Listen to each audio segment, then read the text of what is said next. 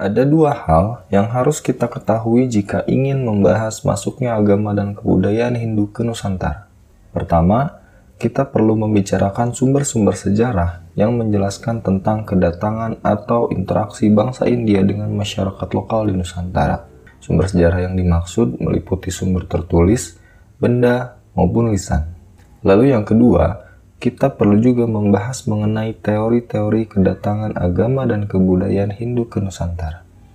Nah, untuk lebih jelasnya, simak podcast ini sampai akhir ya.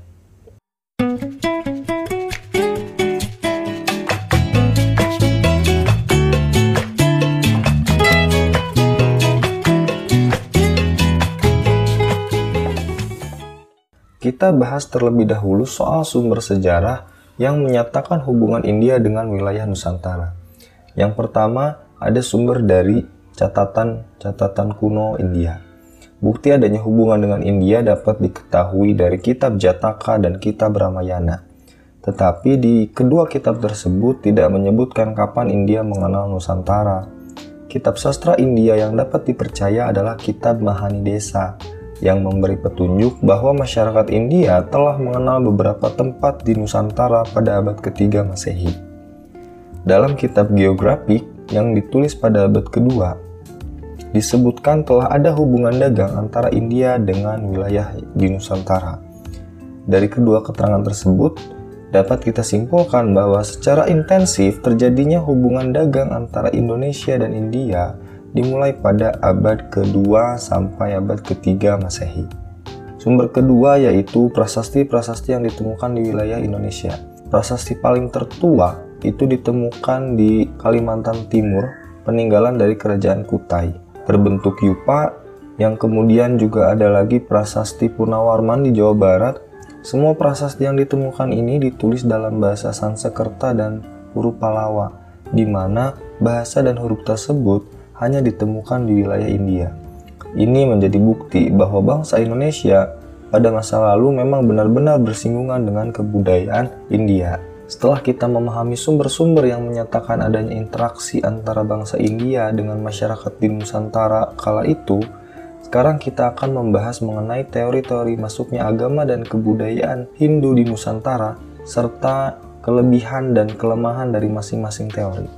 Para ahli menyebutkan lima teori proses masuknya agama Hindu ke Nusantara atau ke Indonesia, antara lain teori Brahmana, teori Kesatria, teori Waisya, teori Sudra, dan yang terakhir adalah teori arus balik. Pencetus teori Brahmana adalah seorang ilmuwan dari Eropa yang bernama Joseph Van Leer. Menurut Van Leer, masuknya agama dan kebudayaan Hindu ke wilayah Nusantara dibawa oleh kaum Brahmana, yakni golongan yang menguasai ajaran, adat, pengetahuan, dan keagamaan agama Hindu. Kaum Brahmana datang ke wilayah Nusantara konon atas undangan oleh raja-raja di Nusantara pada awal abad Masehi, terdorong oleh keinginan untuk dapat bersanding dengan orang-orang India dengan taraf yang sama dan terdorong pula untuk meningkatkan kemakmuran negerinya. Mereka pun akhirnya mengundang para Brahmana. Para Brahmana ini kemudian melakukan upacara Friatyastoma, yaitu upacara inisiasi yang dilakukan oleh para kepala suku agar menjadi golongan kesatria. Pandangan ini sejalan dengan pendapat yang dikemukakan Paul Wheatley bahwa para penguasa lokal di Asia Tenggara, khususnya Nusantara, pada saat itu sangat berkepentingan dengan kebudayaan India guna mengangkat status sosial mereka. Lalu, apa kelebihan dari teori Brahmana? Kaum Brahmana ini merupakan golongan yang paling tahu dan paham terkait ajaran agama Hindu. Jadi, penyebaran ajaran Hindu dapat dikatakan sebagai tugasnya. Selain itu, temuan sejarah terkait prasasti di Indonesia yang menggunakan bahasa Sanskerta dianggap sama dengan bahasa yang digunakan di India. Bahasa Sanskerta merupakan bahasa kelas tinggi dalam kebudayaan Hindu dan tidak semua orang mampu membaca atau menuliskannya karena hanya golongan Brahmana yang menguasai bahasa Sanskerta, sehingga golongan inilah yang memungkinkan besar menyebarkan agama Hindu di Indonesia. Tapi bukan berarti teori ini pun tidak punya kelemahan. Ada juga yang membantah bahwa teori Brahmana tidak pas jika direlevansikan dengan penyebaran agama Hindu di Indonesia. Hal itu berkaitan dengan ajaran Hindu kuno yang menyebutkan bahwa kaum Brahmana dilarang untuk menyeberangi lautan dan juga dilarang untuk meninggalkan tanah airnya. Apabila hal itu terjadi, maka mereka akan kehilangan hak atas kastanya sebagai seorang Brahmana. Selanjutnya, ada teori kesatria yang dikemukakan oleh R.C. Majunda. Majundar berpendapat bahwa munculnya kerajaan Hindu di Indonesia disebabkan oleh peranan kaum kesatria atau para prajurit. Para prajurit India diduga mendirikan koloni-koloni di kepulauan Indonesia dan Asia Tenggara. Namun, teori kesatria yang dikemukakan oleh Majundar tidak didukung oleh data yang memadai. Selama ini, belum ada bukti arkeologis yang menunjukkan adanya ekspansi prajurit India ke Indonesia. Beberapa ilmuwan lain atau para ahli juga melakukan tanggapan mengenai teori kesatria seperti Bosch dan N.J. Krom. Bosch berpendapat bahwa seharusnya ketika seorang raja India telah menaklukkan suatu wilayah, maka akan meninggalkan sebuah prasasti. Pada kenyataannya, peninggalan semacam itu tidak ditemukan di daerah Indonesia ataupun di daerah India. Selanjutnya, ada teori Waisya. Menurut teori Waisya, agama Hindu masuk ke Indonesia dibawa oleh para pedagang.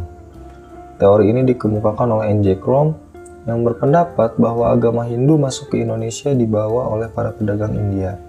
Agama tersebut bisa disebarkan dengan cara pernikahan, hubungan dagang, atau interaksi dengan penduduk setempat saat pedagang dari India bermukim untuk sementara waktu. Para pedagang itu bukan hanya membawa barang-barang dagangannya, tetapi juga membawa adat dan kebiasaan dari negaranya. Kelebihan dari teori Waisya ini sebenarnya cukup banyak. Ada interaksi sosial, sumber daya alam Indonesia, adanya kampung keling, dan juga perkawinan.